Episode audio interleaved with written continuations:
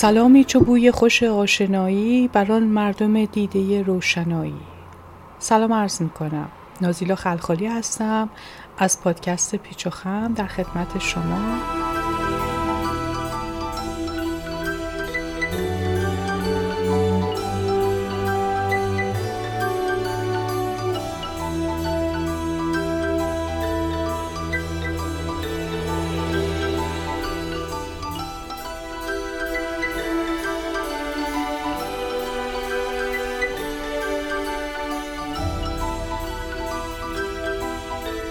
اینطوری حرفم رو شروع کنم؟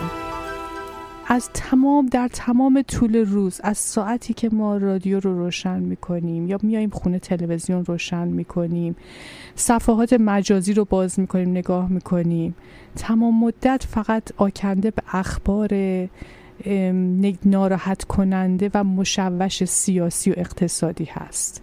خب به هر به خصوص ما که ایرانی هستیم مسلما اخبار ما رو خیلی ناراحت می‌کنه. چندان خبرهای خوشی رو این ور اونور نمیشنویم.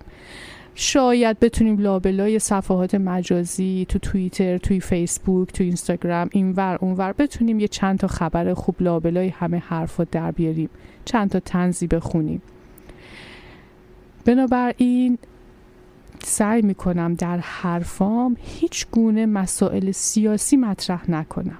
با این حال گاهی وقتها مجبورم یک به قول معروف توکی هم به سیاست بزنم و دوباره برگردم. صحبت همون درباره سفرنامه ها می‌خوام درباره یک مسیر تاریخی بسیار قشنگ و بسیار پرفراز و نشیب از لحاظ تاریخی و حتی جغرافیایی شروع بکنم. و اون جاده ابریشمه همون که آهنگش هم شنیدید.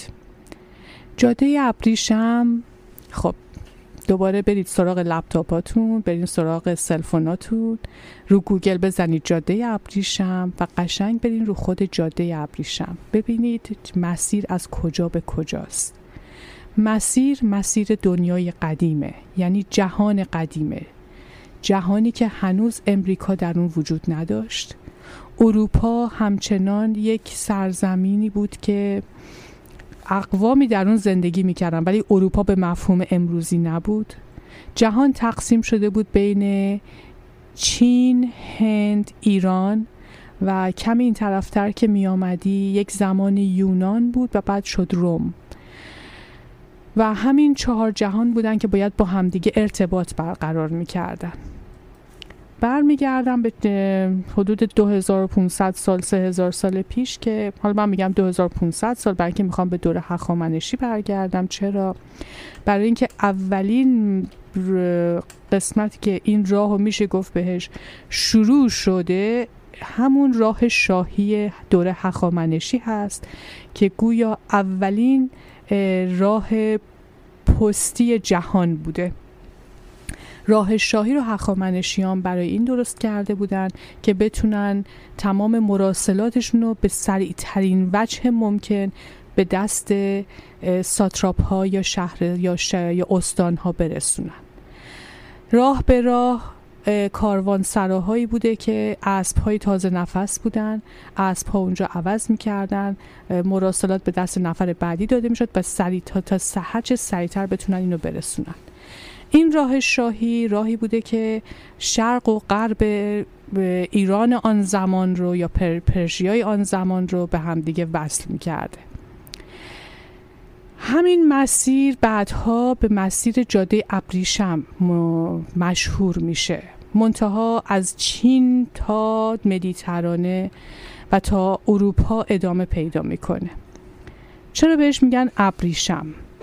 اولی یکی از محصولات مهمی که معمولا از چین ابتدا به اروپا برده می شده ابریشم بوده. ابریشم رو از چین می خریدن در مسیری که می‌خواستن برن به طرف اروپا یک قسمت بسیار طولانیش از ایران میگذشته. بنابراین اگر ما بخوایم بگیریم همینجا باید یک پرانتز باز کنم. یک لطیفه هست که میگن مولا نصرالدین یک روزی چوبی دستش بوده.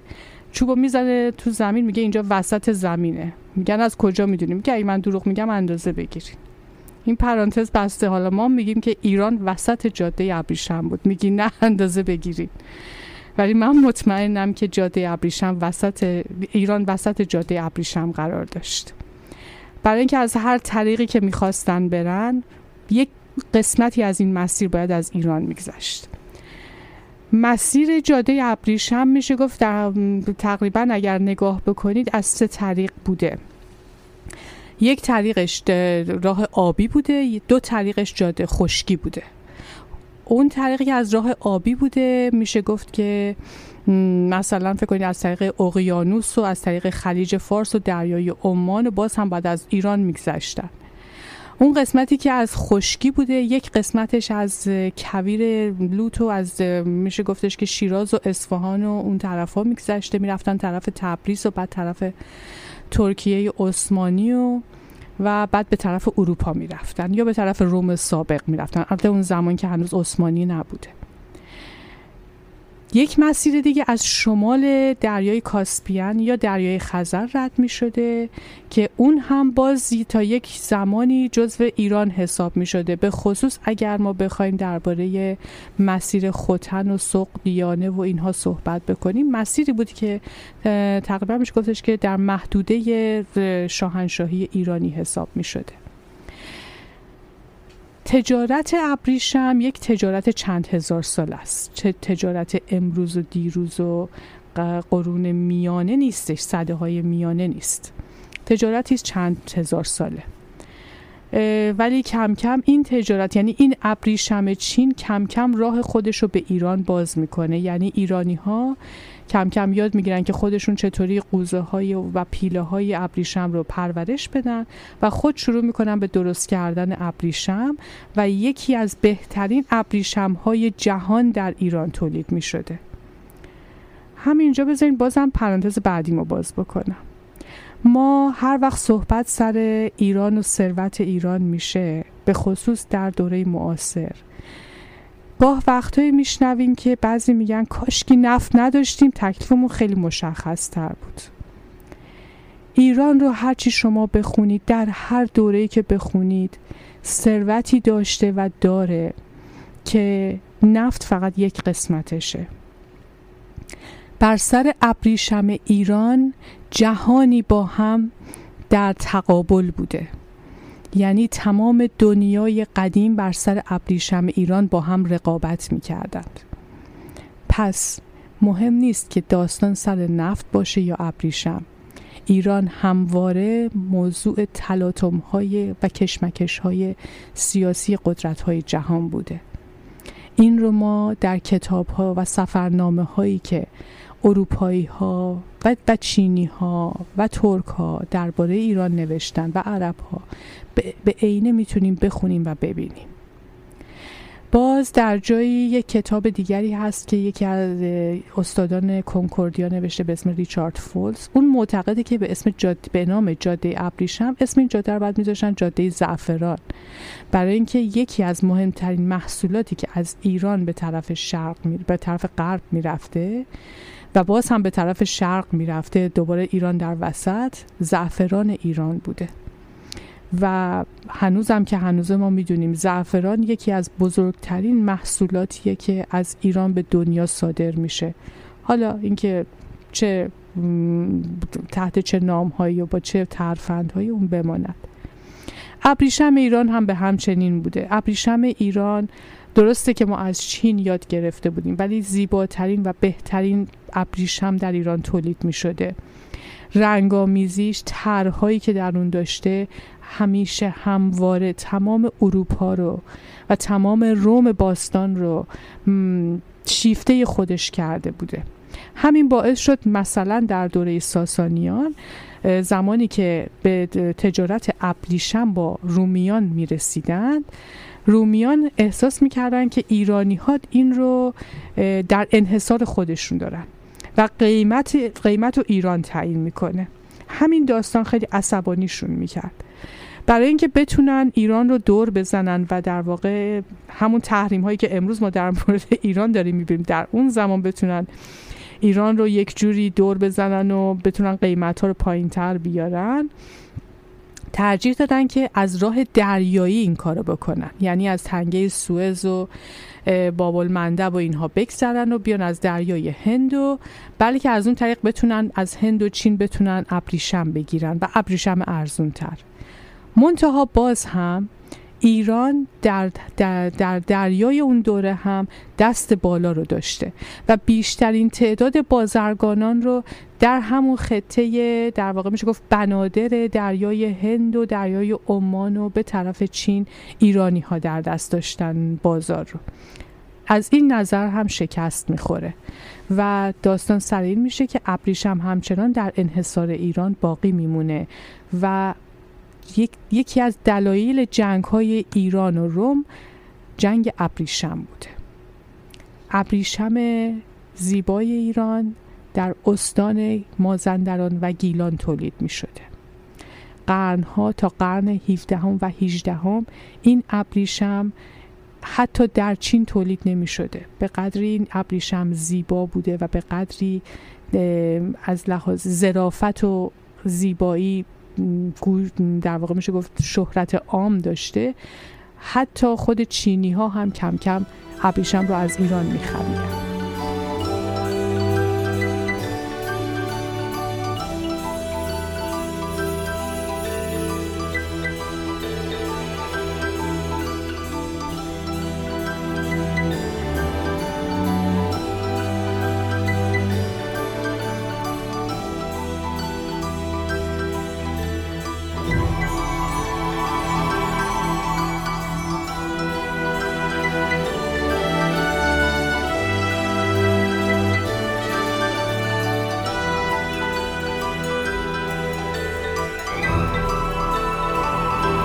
در این میان از چیزهایی که ایران از ایران به چین هم به شرق هم به غرب صادر می شده مروارید خلیج فارس بوده.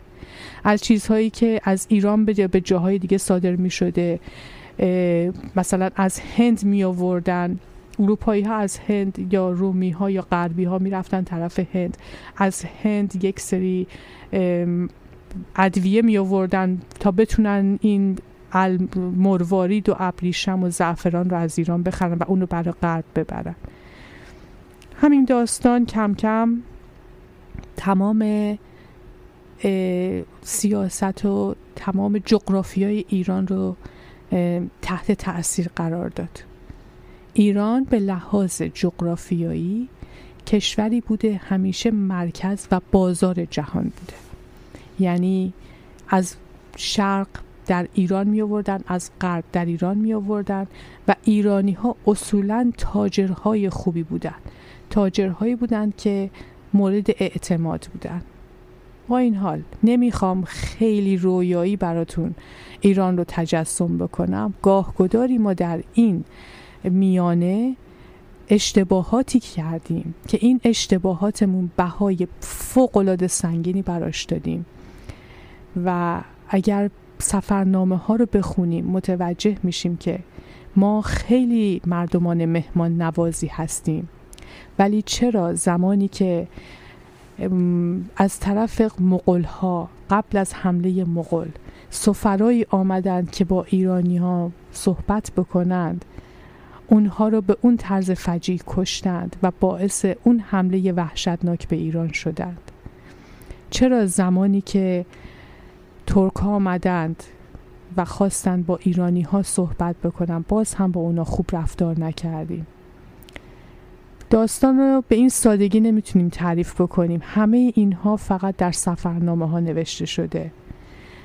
دفعه پیش هم گفتم ما معایب و محاسن خودمون رو در این سفرنامه ها باید بخونیم و بشنویم. همه خیلی زیبا نوشته شده. صحبت از ورود اروپایی ها و غربی ها به ایران بود. غربی ها ما بیشتر در روی غربی ها تاکید می‌کنیم. برای اینکه تا اینجای کار سفرنامه اونها بیشتر به دستمون رسیده. به خصوص سفرنامه های اروپایی ها در صده های 15 هم 16 هم به بعد تا قرون اخیر 19 هم و 20 ولی برای آشنایی با ایرانی ها اروپایی ها چند تا مانع وجود داشتند در مقابل خودشون. اولین چیز نوشته های یونانی ها و لاتینی ها درباره ایران بود. چرا؟ برای اینکه خب بنا به سنت تاریخی یونانی ها چندان با ایرانی ها خوب نبودند. از زمانی که ایرانی ها به یونان حمله کردن از زمان بعدش هم که اسکندر آمد ایران. یا بعدش هم تایفه سلوکیان آمدن بر ایران حکومت کردن. خب مسلما این چندان بازخورد خوبی رو تو تاریخ و توی روایات یونانی ممکنه نذاشته باشه. هرچند که اگر بخوایم یک ذره عقب تر بریم هرودوت چندان بد نمیگه. خیلی هم بعضی جاها تعریف ایرانی ها رو می‌کنه. که زنفونیه طرف حتی در نوشته های سقرات و افلاتون و ارسطو هم ما می‌تونیم رد پای ایرانی ها رو ببینیم که به خوبی یاد شده. ولی خب خیلی میشه گفت که ورود بعد از یونانی ها به سلطه رومی ها و در واقع میشه گفتش که سلطنت رومی ها بر خطه غرب یه مقدار اینها رو تل... یه ذره کمتر کرد کم رنگ تر کرد. مورد دیگری که میشه گفت یه مقدار مانع از شناخت ایرانی ها شده بود این بود که عثمانی یک مقدار پرده حائل بود. از چه نظر پس عثمانی پرده حائل بود؟ خب اروپایی ها وقتی می‌خواستن بیان طرف ایران یکی از مسیرهایی که بعد میامدن از طرف قسطنطنیه و ارزروم اون طرف ها بود. اینا همه در دست عثمانی بود و عثمانی ها با اینکه هم ایرانی ها هم عثمانی ها هر دو مسلمون بودن ولی عثمانی ها اصولا چشم دیدن شیعیان ایرانی رو نداشتن. ایرانی ها هم چندان رقبتی به مراودات تجاری و یا سیاسی با عثمانی نداشتن و معمولا هم در با هم در ستیز بودن در جنگ بودن. گاه گداری اگر امنیتی یا آرامشی هم برقرار می‌شد خیلی موقت بود. بنابراین وقتی که اروپایی ها می‌خواستن به طرف ایران بیان اگر می‌خواستن از مسیر عثمانی سابق رد رد بشن داریم در گزارش ها در سفرنامه های بعضیاشون که باقی موندن که مثلا فلان سفیر یا فلان گروه که فرستاده بودن عثمانی ها زدن کشتن. وقتی فهمیدن قراره به ایران بیان نمیذاشتن بیان. مورد سوم که یک مقدار مانع شناخت ایرانیان در اروپا می‌شد این بود که از دید اونها با این حائل و با این پرده ای که عثمانی ها کشیده بودن از دید اونها همه شرق میشه گفت مسلمون بودن و هیچ وقت تفاوت ایرانی ها رو با دیگر مسلمانان نمی‌دیدن. برای اونها همشون مثل همدیگه بودن. در صورتی که بعد از اینکه این رابطه برقرار شد که حالا اونم دلیلش رو خواهم گفت. بعد از اینکه رابطه برقرار شد و اروپایی ها به ایران آمدن و یه چند نفر چند تایشون به عنوان سفیر ما چند سالی حتی مجبور شدن در ایران بمونن اصلا به کل دید دیگری نسبت به ایران دادن و همین خودش یک دفعه داستان رو در دید اروپایی ها به قدری عوض کرد که اصلا تمام ادبیات و فرهنگ و فلسفه اروپا رو تحت تاثیر قرار داد. اقراق نمی کنم حرفی رو که دارم می‌زنم. مثال ها بسیارن در مورد چیزی که الان گفتم. ادعای کس نیست ادعایی که دقیقا میشه به اثبات رسون و بهتون خواهم گفت. مورد چهارم که یک مقدار مانع شناخت مستقیم ایرانی ها می‌شد باز هم مسیر جغرافیایی بود. مسیر جغرافیایی ایران چه از طریق دریا می‌خواستن بیان چه از طریق خشکی می‌خواستن بیان چه از طریق شمال یعنی از طریق روسیه امروزی یا از طریق عثمانی می‌خواستن بیان. حالا اگر می‌تونستن مسیر عثمانی رو رد بکنن به هر حال وقتی وارد ایران می شدن ایران یک سرزمین چند آب و هوایی از نظر اقلیمی تنوعش خیلی زیاده. دره و کوه و رودخانه و کویر و همه, چی، همه چیزی در سر راهشون بود. ممکن بود در این مسیر اگر مثلا فکر کنید از دریای کاسپیان می آمدن دچار طوفان های دریایی می شدن از طریق خلیج فارس و دریای عمان می آمدن یک جور دیگه. از طریق کوه های کردستان می آمدن خب بعضی وقت صعب العبوره یا رودخونه هایی هست که ممکن بود سر راهشون تقیان کنه زلزله هایی که ممکن بود در سر راهشون باشه. خب اینا همه غیر قابل پیش بینی بود به خصوص در اون دوره که دیگه واقعا الان هنوز هم زلزله قابل غیر قابل پیش بینیه ولی در اون دوره دیگه واقعا خیلی چیزا رو نمی‌تونستن پیش بینی بکنن. حالا آمدیم از صد هفت خانه. عثمانی هم گذشتن و رسیدن به ایران. بقیهش دوباره مسیر دیگری. ولی یک نکته بسیار جالب بود. این بود که وقتی اروپایی ها به ایران می رسیدند امنیتی رو از لحاظ تجاری در ایران حس می کردند که در عثمانی حس نمی کردن. این رو ما در روایات و سفرنامه ها به عینه می‌تونیم ببینیم که بارها بارها در مورد مثلا به خصوص در دوره صفویه از کاروانسراهای متعدد از امنیت کاروانسراها از امنیت راه ها که راه ها گله به گله انقدر امنیت بوده که هیچ کس ناراحت نبوده از اینکه بارش رو مثلا بخواد در جایی بگذاره مثلا وایسه چند رکعت نماز هم بخونه. هیچ گونه مشکلی ایجاد نمی کرده هیچ برای هیچ کس. و همین خودش جاذبه ایجاد کرد برای اروپایی.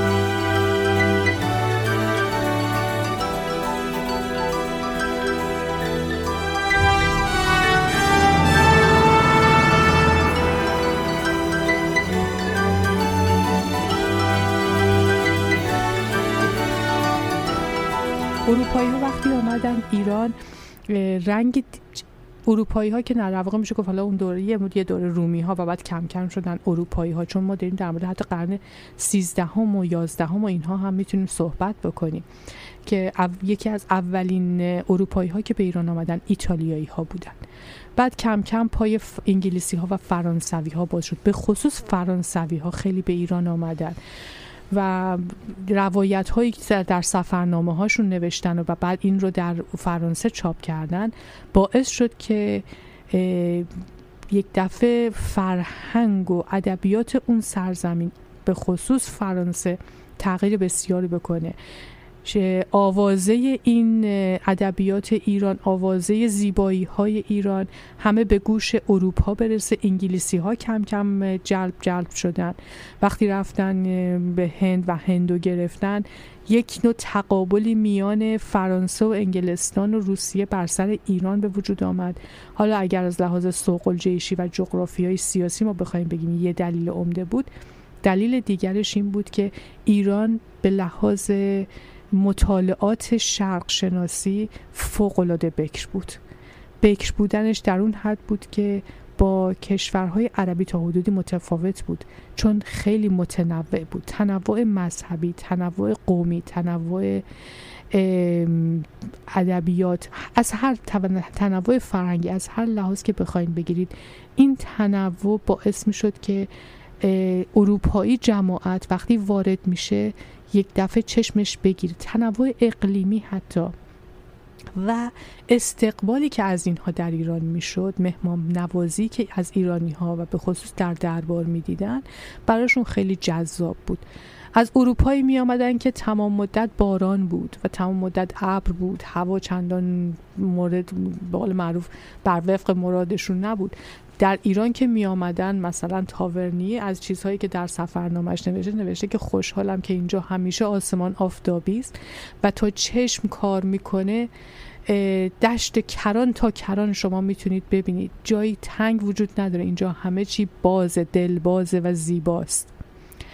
تأثیر کشف ایران به این شکل.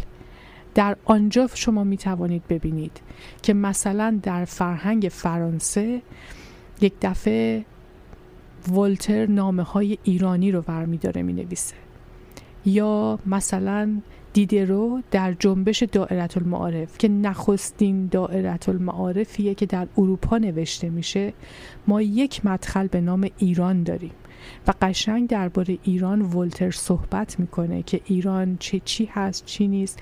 شاید اون تصویری که ولتر از ایران داده تصویر بسیار رویایی باشه و با واقعیتی که واقعا در ایران بود شاید نخونه. به هر حال از طریق سفرنامه ها بود که ولتر ایران رو میشنا خودش که نرفته بود.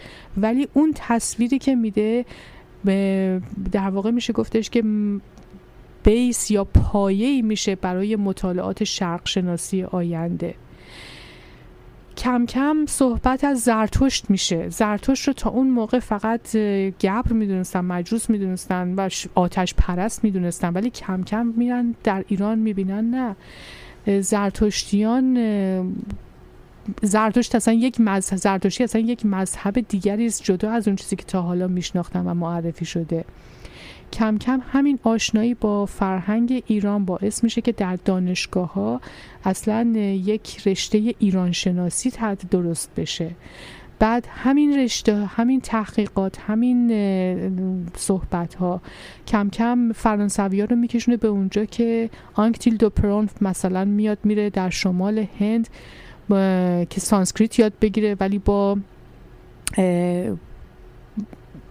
مغ‌های زرتشتی ارتباط برقرار می‌کنه و اوستا رو یاد می‌گیره و بعد میاد بعد از هفت سال میاد اوستا رو ترجمه می‌کنه و در اروپا برای اولین بار اوستا رو معرفی می‌کنه که اصلا زرتشتی یا چی میگن کتابشون درباره چی هست.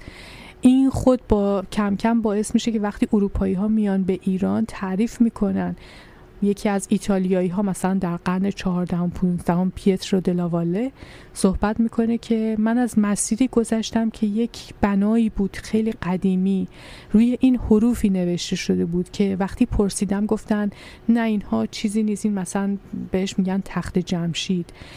ولی کم کم شروع می‌کنن اینها رو نوشتن بدون که بفهمن. همین باعث میشه که کم کم یاد بیان تحقیق کنن که خب این چی نوشته؟ اصلا این چی هست؟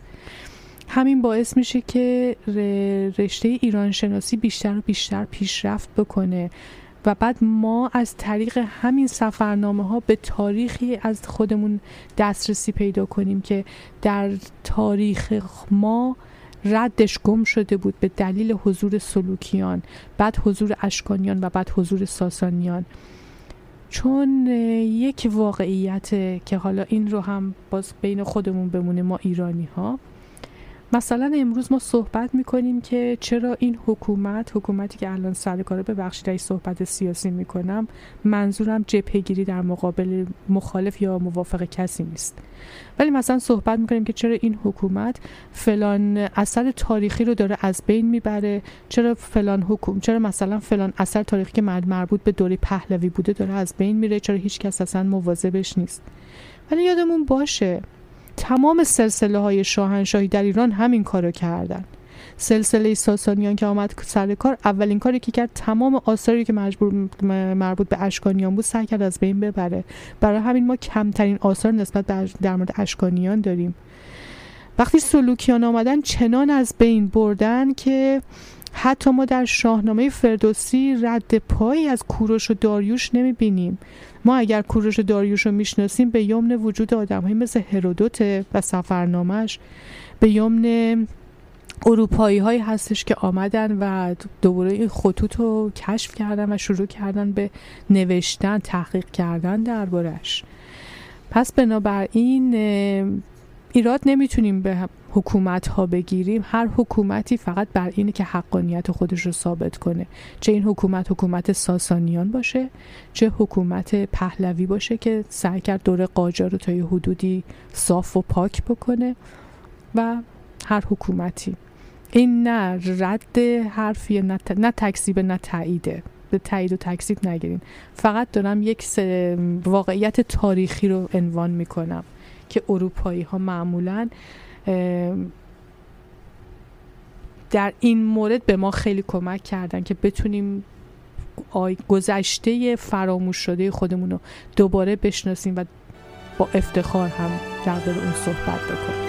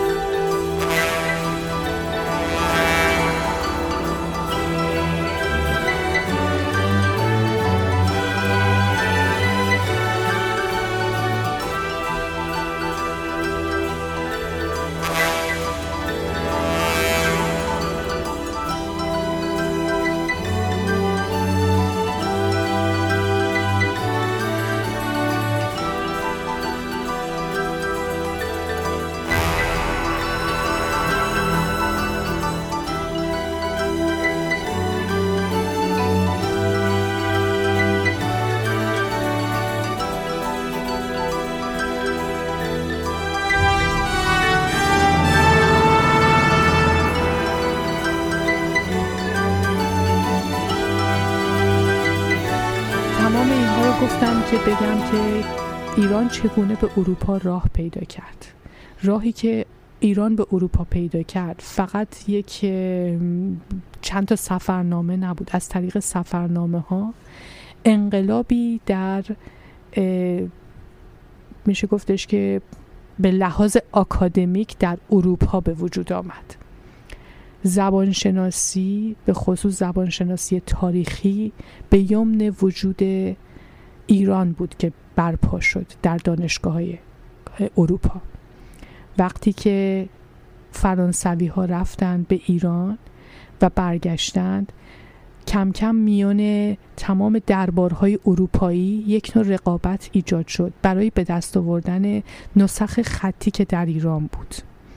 و شما می‌دونید که ایسویانی که به ایران آمدن برای تبلیغ مذهب خودشون بهترین جا رو داشتن امنترین مکان رو داشتن. هیچ وقت ایرانی ها در دوره های قبل به ایسویانی که آمدن به ایران برای تبلیغ مسیحیت هیچ وقت نه تنها حمله نکردن که احترامشون رو همواره داشتن.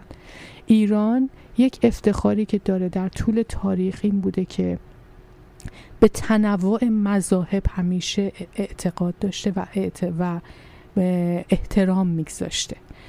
درسته ما در طول تاریخ مزدک کشی داریم. ما در طول تاریخ مذاهب داریم دوره هایی رو که واقعا اجحاف شده در حق بعضی از مذاهب. مثلا شیعیان سنی ها رو کشتن. منکر اینها نمیشیم. قرار نیستش که ما کامل خوب خوب باشیم. ما کامل خوب نداریم. همه چیز نسبیه. پس در اینجا هم وقتی داریم صحبت از احترام و تسامح و تساهل و مدارا در مورد ادیان دیگر می‌کنیم به یاد داشته باشیم که اولین عیسویان اولین مسیحیانی که به دین مسیحیت رو آوردن برای فرار از تمام اون تضعیاتی که در جامعه خودشون دیدن آمدن به طرف ایران و اولین کلیساها در ایران ساخته شده. به همین نسبت اولین نسخ کتب مقدس کتب اناجیل چهارگانه رو ما می‌تونیم به زبان فارسی قدیم یا فارسی میانه پیدا بکنیم. به زبان سوریانی پیدا کنیم که در ایران نساخی شده. ایسویانی که به ایران آمدن در زمان صفویان جایی امتر و بهتر پیدا نمی کردن و تمام اروپایی ها که آمدن ایران اینو در سفرنامه هاشون ذکر کردن و این افتخاریه برای ما ایرانیان که مهمان نوازیمون فقط در مورد سفره پهن کردن نیست. بلکه مهمان نوازیمون در این حده که وقتی می آمدن دیگه اینجا ماندگار می شدن و اینجا رو سرزمین خودشون می دونستن تا اونجا که در عصر حاضر ما کسی رو داریم به اسم باسکرویل که امریکاییه ولی آخر سر برای انقلاب ایران کشته میشه. ما کسی رو داریم مثل ادوارد براون که کتاب تاریخ ادبیات ایران رو برای اولین بار از شروع پیش از اسلام تا دوره مشروطیت می نویسه و هنوز که هنوزه. اگر ما بخوایم کتاب تاریخ ادبیاتی بنویسیم یکی از بهترین منابع اون کتاب تاریخ ادبیات ادوارد براونه.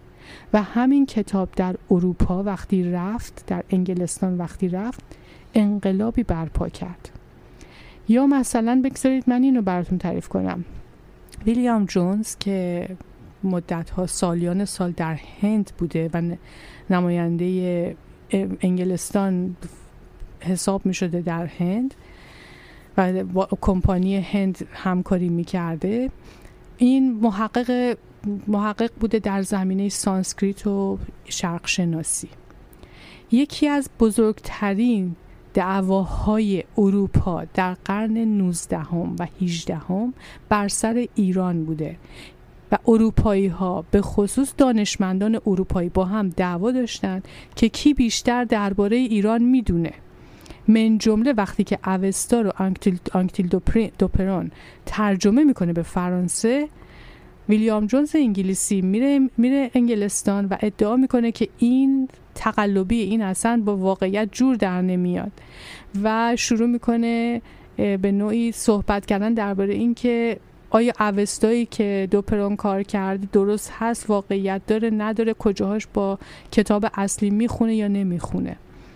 خود ویلیام جونز یکی از کتاب هایی که می نویسه درباره دستور زبان فارسی هست. از اون طرف اگه بخوایم بگیریم باز آلمانی ها آلمانی ها یکی از بهترین ایران شناسان هستند. ایران شناسایی که کمتر به ایران رفتن ولی بیشترین تحقیق رو درباره ایران دارن. این خود یک انقلاب بود. پرده ای رو که عثمانی ها کشیده بودند تا از خلال اون بخوان شرق دیده بشه این پرده برداشته شده بود و حال جامعه غرب با دنیایی روبرو می شد بسیار متفاوت با اون دنیایی که سر سرزمین های عثمانی در جلو روشون کشیده بودن. باز هم میگم حرفای من تکذیب هیچ گروهی هیچ قوم و قبیله نیست. نه تکذیب عثمانی نه تایید هیچ گروه دیگری. فقط دارم از واقعیت های تاریخی میگم که همشون مستندن و منبع دارن. بنابراین فقط یک چیز رو می‌دونم که دوست دارم در پایان صحبتام اینو حتما برش تاکید بکنم. همچنان که بارها بارها تاکید کردم.